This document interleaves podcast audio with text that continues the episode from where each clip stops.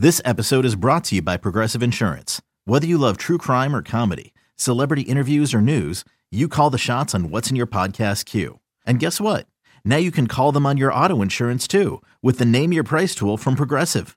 It works just the way it sounds. You tell Progressive how much you want to pay for car insurance, and they'll show you coverage options that fit your budget.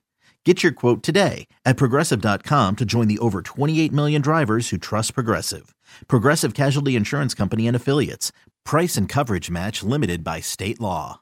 Welcome to the Brooklyn Nets win game one of the Eastern Conference quarterfinals edition of the Evan Roberts podcast. It is not an instant reaction because I am recording this about three hours after the fact, mainly because when this game ended at around 5.15, 5.30, it's 70 degrees outside. I wanted to celebrate with my wife. I wanted to celebrate with Jet. I wanted to really soak in this victory of beating the Philadelphia 76ers. So it's a three to four hour later edition reaction of the Evan Roberts podcast as the Nets stick it to the Sixers to steal game one. And I want to start off by bringing in my wife, who's with me right now, Sylvia. Um, she did not want to watch this game with me because, as you would say, watching a playoff game with me is not a very enjoyable experience. Is that a fair statement? Very much so. And why is that? Am I am I that crazy?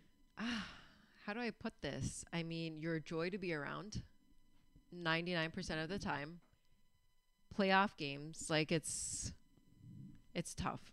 Why? What's so tough about it? What do I do that's uh, so bad? I feel the energy. and it's not always high energy excitement. It's like anxiety and stress. Like I feel it. So you'd rather just hear the noise coming out of the room I'm, room I'm watching it in, not knowing if the noise is good noise or bad noise. I like the updates at the end. Like, hey, this was a good quarter, but not the like in between Well, stuff. so what I would do is for this game, and I'll get into a breakdown in a second. I would come down after each quarter, and you would say to me, "How are they doing?" So I come down after the first quarter, and how would you say my mood was? You were very excited. You're like, I mean, excited is a strong word, but you were hopeful. You're like, all right, they're up X amount. They're they're. Do you remember good." how much they were up by? Let's see how I- good you are at remembering this. I I think it was eleven. Was it eleven? Uh, they were up by nine. That's Oh, pretty okay, good, I'm though. sorry. No, that's not bad. I mean, here's the thing, and this is kind of segueing into the whole experience of seeing you come down every quarter, right? but it didn't vary much. What do you mean it didn't vary much? My feeling didn't vary much. No, no, no, no, no.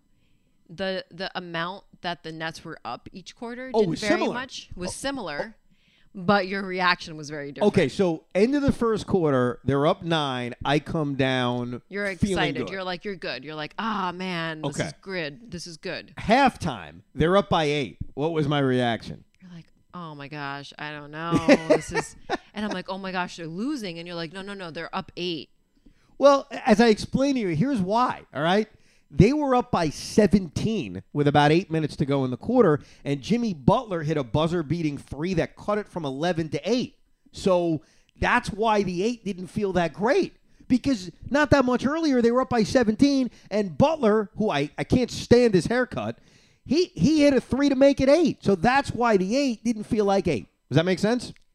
It makes sense, but you have to understand from my perspective, you came from the first quarter being like, they're up nine, this is good. then they're up eight. I don't know how I feel about this. Now, did you at all check in on how they were doing, or you were squarely just basing it on my reactions and what you heard coming from the room? Totally just up to you. I was with Jet. I didn't have time to check my phone, so Fair enough. it was completely up to what you were telling me. End of the third quarter. Do you remember how much they were up by? Wasn't it? It. I want to keep saying eleven. It was wasn't. 11. Okay. No, you nailed it. Okay. What was my mood going into the fourth quarter? You were nervous. yeah, of course I was nervous. I'm a freaking net fan. And you're nervous too when you go to games with me. And here's the funny part. You don't like going to playoff or you don't like watching playoff games with me, you're going to come to game 4 with me. So you're going to deal with me in person, which can sometimes be better but sometimes worse, which I'll get to in a second. So, going to the fourth quarter up 11, you would say my mood was I felt good but I was cautious. Is that how it was? You were just cautious. Okay. And you heard noises in that fourth quarter that would lead you to believe good things were happening or bad things were happening. Listen, I heard like ah, And I was like, I'm not sure if that's good or bad. I'll let him come and tell me. I didn't want to go in that room. I, I'm, by the way, for those who remember every detail of this game, the scream was the Levert three that put them up by 14 with eight minutes to go. That was the scream. I was so pumped up when Caris hit that three. And then when they, there were a bunch of wild turnovers, like Jared Dudley made that big play on a steal of Ben Simmons as they were in transition, and then there was a hard foul on him. That also caused a scream. So when you heard noises, I would say it was the Levert three and the Dudley steal while Ben Simmons was in transition. Do any of these words make sense to you right now, or not really? a few of them. Okay. All right. But you're happy that they won. You feel good, right? Well, of course, I'm happy because you're happy. And that's. I Are mean, you having any? This is my last thing before I get into the game, and I'll let you just watch this podcast in action. Are you having any second thoughts about going to Game Four with me? I'm a little nervous. No, but it's it's gonna be fun. Do you? It's gonna be good. Here's my last question, and and this is this is a, a very different podcast because usually, and, and I got a caller about this recently. Guy calls up and says, "And I really enjoyed the podcast, especially when you described how you woke up your wife during the Sacramento game by banging on the bed." So you do get a lot of references on this podcast, but very rarely do we get like a a sit down interview. I forgot my question now. Hold on. Oh, do you think if we go to Philly? which is being considered, all right, for game two, maybe even game five, maybe game seven. If you come to Philadelphia, do you think I will behave in a way that's better than when we go to a playoff game in Brooklyn? That because we're on the road, I'll actually be calmer. You're gonna be calmer on the outside. I don't know if it's gonna be on the inside. I mean, you're gonna feel it, and I feel like because I know you so well, Mm-hmm. I'm gonna know you're like in the moment. You've been to road games with me. We were in Charlotte earlier this year. The Nets lost that game. We were at Madison Square Garden earlier this year against the Knicks. You know how much I love the Knicks. Uh, Nets got killed. So we haven't been to a playoff road game yet. So the first one we go to, or the next one we go to, will be our first. Do I act any different at a road Nets game than a home Nets game? Or am I the same? You're you're different. I am different. I'm calmer. You're you're calmer on the outside. I mean, calm is so deceiving because it Right. from the outside you look calm, but I know you're not calm on the inside. yeah, Wait, in Brooklyn, in Brooklyn, you express everything. Like Right. I feel everything. When you're away, it's different, and I don't know if that's just because like what's going on there, but it's a very internal experience for you. You know what it is? Because I've been to a lot of road games, and I obviously went to Game Seven Nets Raptors, which is the pinnacle of a road game you could go to a winner take all game in the first round of the playoffs. And this goes for even regular season games. I don't know the people around me. I'm in a different city, and the one thing I've always learned, I always stress this when we talk about going to a visitor's ballpark or stadium, is you got to respect the place because you just don't know. I mean, somebody could literally jump me and beat the crap out of me simply because I'm a Jet fan. And that was the one thing, and I've told this story a lot. Joe and I were at Jets Chargers in the playoffs. It was one of the more satisfying wins I've ever had as a fan. Uh, the Jets beating the Patriots the following year was better. Joe wasn't there for that. But when we left the stadium, or at least we were going up to the press box to do a radio show, Joe was taunting everybody. And I remember saying, "Bro, you like I'm pumped up too, but what are we doing? Why are we taunting just random people from San Diego?" And I remember the next day he said, "Yeah, you know, I, I shouldn't have done that." And I said, "You shouldn't have because what if you taunted the wrong person? They could have killed you." So if we go to Philadelphia and I'm going to be into the game, I get it. I understand that I have to act a little bit differently out of respect because I actually don't like when people come into my building and act like a jackass. So a part of it is respect and a part of it is self-preservation because I don't want to get, you know, beat up. Makes sense. Thank you. Well, I appreciate you coming on and enlightening the audience about the way I act during Nets games, baby. Anytime. I love you. That's my wife, ladies and gentlemen. And you can take the headphones off if you want, or you can chime in. You want to chime in on Joel Embiid? I have a lot to say about that. Thank you, baby. Let me start with that because this whole Joel Embiid thing was an absolute sham. And I'll, I'll get to the cell phone stuff. I get to all this other crap. But the idea he wasn't going to play today in game one was a sham. Now, is he hurt? Yes, I believe he's hurt. It's obvious by the way he played that the guy is hurt. There's no question. But when you list him as doubtful, and then Embiid says, and I said this on the Saturday show, they list him as doubtful, and he says, well, it's all going to come down to pain threshold. Well, well, well, hold on a second. You're putting it on yourself. You're saying It's about me and how much pain I can deal with. And then you're not going to play. You open yourself up to the criticism that you're not playing because you can't take the pain. So it was obvious Embiid was going to play. Now, you saw the havoc that Joel Embiid can cause on Jarrett Allen and the Nets in this series. First of all, Allen picks up the two fouls immediately in the first 53 seconds of the game. And the one thing Embiid was doing well, he was afraid to take the three. The Nets were giving it to him. He did that shot fake a million times. I just wanted to punch him. But Embiid was killing him at the line. So even though he did not have a good shooting game and he clearly wasn't 100%, even a 35% or a 55% Joel Embiid could cause havoc. And it caused havoc on Jarrett Allen. Now, when Allen picks up the two fouls 53 seconds into the game, my reaction to Kenny keeping him in was, I don't like it. What are you doing? He's already got two fouls. Embiid is going to bitch slap him this entire game. What are you doing? I actually like that he kept him in the game and finally pulled him with about four and a half minutes to go when he picked up his third foul. That's when he pulled him, when he committed the foul on Jimmy Butler. And I think the thought was, or at least I'm assuming what the thought was on why I ended up liking it is A, tell Jarrett Allen 53 seconds into this game, figure it out. We know you're 20. We know Embiid has crushed you this season, but stay in this game, learn how to not commit dumb fouls, and hopefully contribute positively to this team, which he really didn't. He missed a couple of bunnies at the basket. He did have a block shot of Tobias Harris, if I'm not mistaken, so that was kind of cool. And the other thing was, when you take Allen out of this game, you're going to Ed Davis. Well, how many minutes are you really going to play Ed Davis? You got to understand that what are you getting? 25 minutes out of him? Maybe more, potentially. So I, I did like the fact that Kenny challenged him a little bit. Now, when Embiid sits, this big. I want to be nice. I don't want to say mean things about Boban. I really don't. I don't think he's a bad human being, but just looking at him drives me nuts. I'm sorry. That's the way I would describe it. Looking at him drives me nuts. And the Nets gave him a mid range jump shot all freaking day, and he hit it every single time. But here's what hurt the Nets early. And you can say, Ev, how did anything hurt them? They were up by nine at the end of one. They were in control of this game for the most part. By getting in a foul trouble, by allowing Philadelphia to be in the bonus at the seven minute mark of the first quarter, by allowing Philly to get into the bonus with five minutes to go in the second quarter, you allowed them to keep this game close at the line. They were in this game not only because of what Jimmy Butler was doing on the offensive glass, but they were in this game because they kept going to the line. They took 13 free throws in the first quarter. Six of them came after they got to the bonus. Now, what was great is that the Nets closed that first quarter on a 12 0 run. And that's probably why, to reference earlier, why I was excited because the Nets had a strong run where they, for the first time and really the time, took control of this game to go up by nine.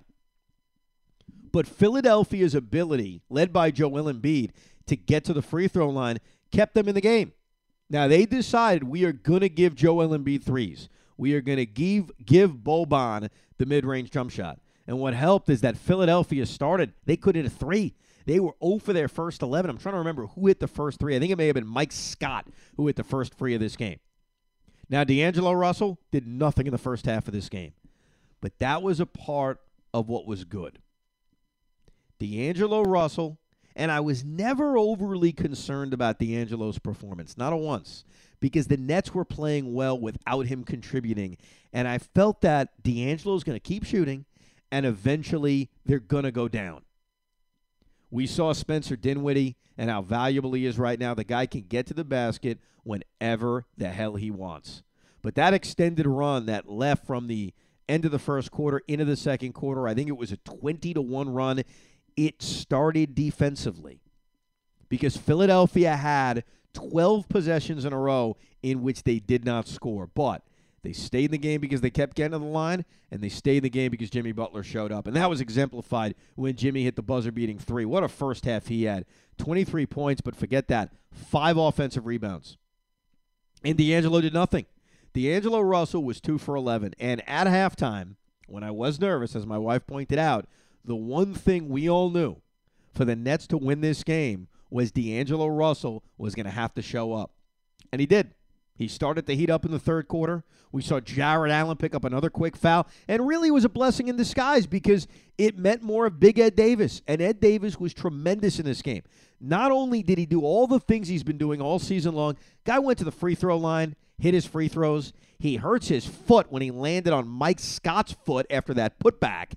And Ed's a tough guy. And, and I love that sign. That was one of those signings. And I'll admit the ones I liked, the ones I didn't like. I never thought Jared Dudley was going to have that big of an impact on this team. So I'll admit that. When they brought Jared Dudley in, it was kind of like a whatever move. The signing of Ed Davis was always such a key move for this basketball team. It's been shown all year. The guy's basically played every single game. He gives you 20 quality minutes every single night, and he's tough. He's like a bouncer. And the reason I call him a bouncer was from that incident. I forget if it was Denver or New Orleans on the road when some schmuck, I, you know what? It was New Orleans, and I think it was Solomon Hill, tried to get in the huddle. Just tried to sneak into the net huddle, and Ed Davis just looked like a bouncer saying, Get the hell out of here. And they teed him up. Remember that garbage? They lost the game anyway. But that's when Ed Davis became the bouncer. But he was so valuable in this game.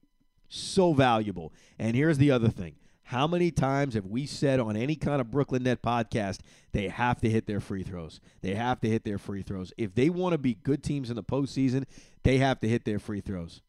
The numbers from this game was tremendous. 24 for 26. Did they ever do that all season long? Was there ever a freaking game where the Nets were as damn good at the free throw line as they were? They got Ben Simmons in a foul trouble. He sucked. He was such a non factor in this game.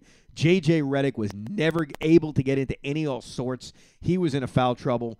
Caris LeVert looked like pre injury Caris LeVert. His ability to get to the basket, the moves around the basket, his ability to hit a three. I mentioned I was screaming after the three that put them up by 14. When LeVert and Dinwiddie come off the bench, it's hell for Philadelphia.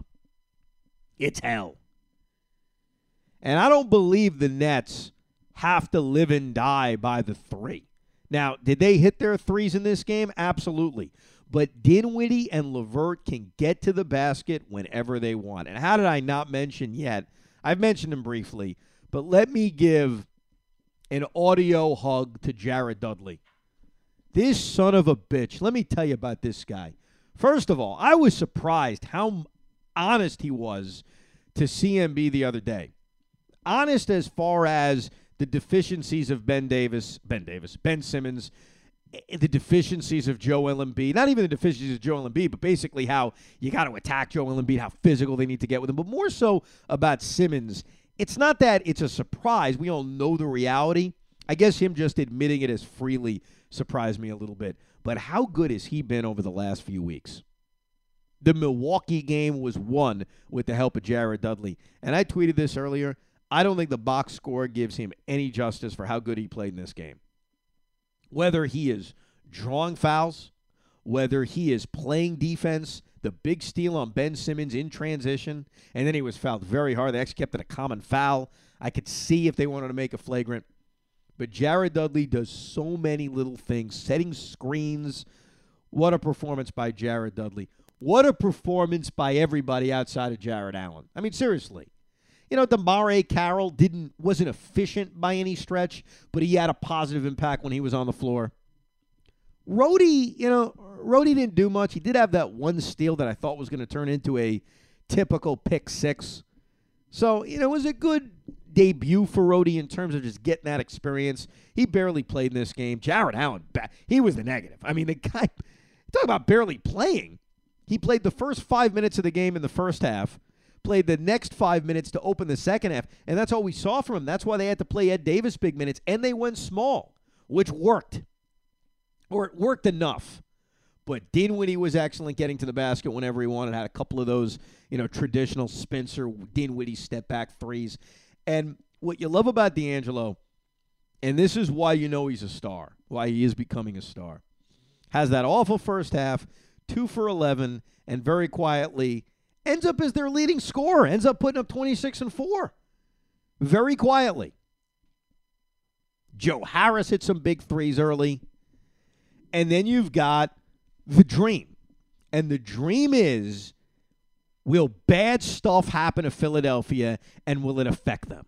Now, the thought was, ah, the veterans are going to turn on each other. You know, Jimmy Butler's going to bitch about this. Jimmy Butler's going to say, I didn't get enough shots. Meanwhile, he took 22 shots in this game. Trust me, he's not going to bitch about it.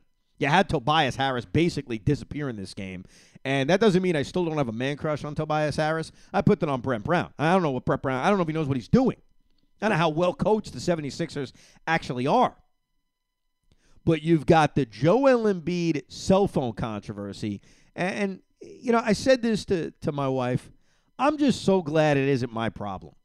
Because the last thing I want to do is have to debate the merits of Embiid looking at Amir Johnson's phone and the excuses of, well, Amir's daughter is sick, which obviously makes us all feel bad. No one wants Amir Johnson's daughter sick. But then it comes back to, okay, that, that, that sucks, but why the hell is the leader of this team, Joel Embiid, looking at a cell phone with six minutes to go down by 14? But you know what? Not my freaking problem. Then you've got Embiid and Simmons basically questioning the crowd because they turned on them and started booing. Let me defend the people of Philadelphia. It's not as if the Sixer fans were booing immediately. They booed because you sucked. How about that? What a concept. They didn't start right away. And if oh they're booing, it, it's going to make guys not want to shoot. Well, you know what? Then man the hell up. You play in Philadelphia. I'm sorry. I'm going to defend the people of Philadelphia, mainly because we may go Monday, and I want them to be my friends. No, I'm just kidding. No, but in all seriousness, the one thing that Sixer players cannot do after they got embarrassed by the little old Brooklyn Nets is start complaining about the crowd. Can't do it. You were never going to win that battle. And you already have enough stuff to deal with. You're down on 1. You're playing a huge game, too. Embiid is limping around. He clearly looks hurt. Ben Simmons is proving how overrated he is. He is. I'm sorry. I shouldn't say that because now he's going to go for like 35 and 12 on Monday. But the last thing you want to do is have other controversies. And now there's a lot of things swirling around the Philadelphia 76ers. But here's going to be the key, okay? The Nets won game one. Benigno said, you got to win game one if you want to pull off this upset. I said, you got to take a game in Philadelphia. Well, they've done that. They are getting this thing back to Brooklyn on Thursday night at minimum tied 1 and 1. But let's take it up a notch. You want to win this series? You want to shock the world? Win game 2. You want to put pressure on Joel Embiid and Coach Brown and Elton Brand and Ben Simmons and that big doofus Boban Marjanovic? You want to do all that? Win game 2. And here's the bottom line. They can win game 2. This is a good basketball team. It's taken us a long time to fully understand this, but they are clicking. The fantasy was can they click at the right time? Now, I'm not telling you they're going to win this series. I'm not saying that. But is Caris LeVert playing like the pre injury Caris LeVert? Check. Did Spencer Dinwiddie show up in a big way with his aggressiveness in game one and look like the healthy pre thumb injury Spencer Dinwiddie? Check. Is D'Angelo Russell playing like an all star despite a horrific first half in which he was 3 for 11? So do the math. Started 3 for 11, finished 10 for 25. He shot 50% in the second half, hit big shots in the third quarter. Did we see the all star D'Angelo Russell in the second half? Check. Is Jared Dudley and DeMarre Carroll and Ed Davis supplying that veteran leadership? Check. The one thing they don't have, and it could kill them, and it may cost them this series, is Jarrett Allen. Because I will say this about Jarrett Allen, and this is the negative from this. He has got to be better than what we saw in game one for them to win three out of the next six games. Because unless Joel Embiid is shutting himself down, you saw in game one that Embiid can still be a big factor even when he's not Joel Embiid, even when he's not that same dominant player, because he got to the free throw line 18 times. And he'll usually go to the line and make his free throws. But they gave him threes, he couldn't hit it. Then he started saying, ah, screw it. I'll do that dopey shot fake and I'll take a mid range jump shot. And he missed those. But he blocked shots, so he still had a big impact defensively. He was still all over the glass. And so even an Embiid playing 25 minutes, not healthy, can still make a big impact. I expect JJ Redick to be a lot better in game two. I think Tobias, Tobias Harris needs to be more aggressive. And again, I do put a lot of that on the coaching and the situation he's in. I would still probably max out Tobias Harris if uh, the opportunity arose. But boy, Jimmy Butler, oh God, he was great in this game. He really was. Ended up going for 36. But the screaming and the yelling and the carrying on, because when he had that and-one, and I think that got them to within a point, that was the game. And the Nets responded. That was really, really impressive how the Nets took that punch and they responded in such a big way. And over the last five minutes of this game, I wasn't stressed. The rest of it, I was. So let's go. We're up one game to zero. Let's shock the world. This has been a Brooklyn Nets win game one edition of the Evan Roberts podcast.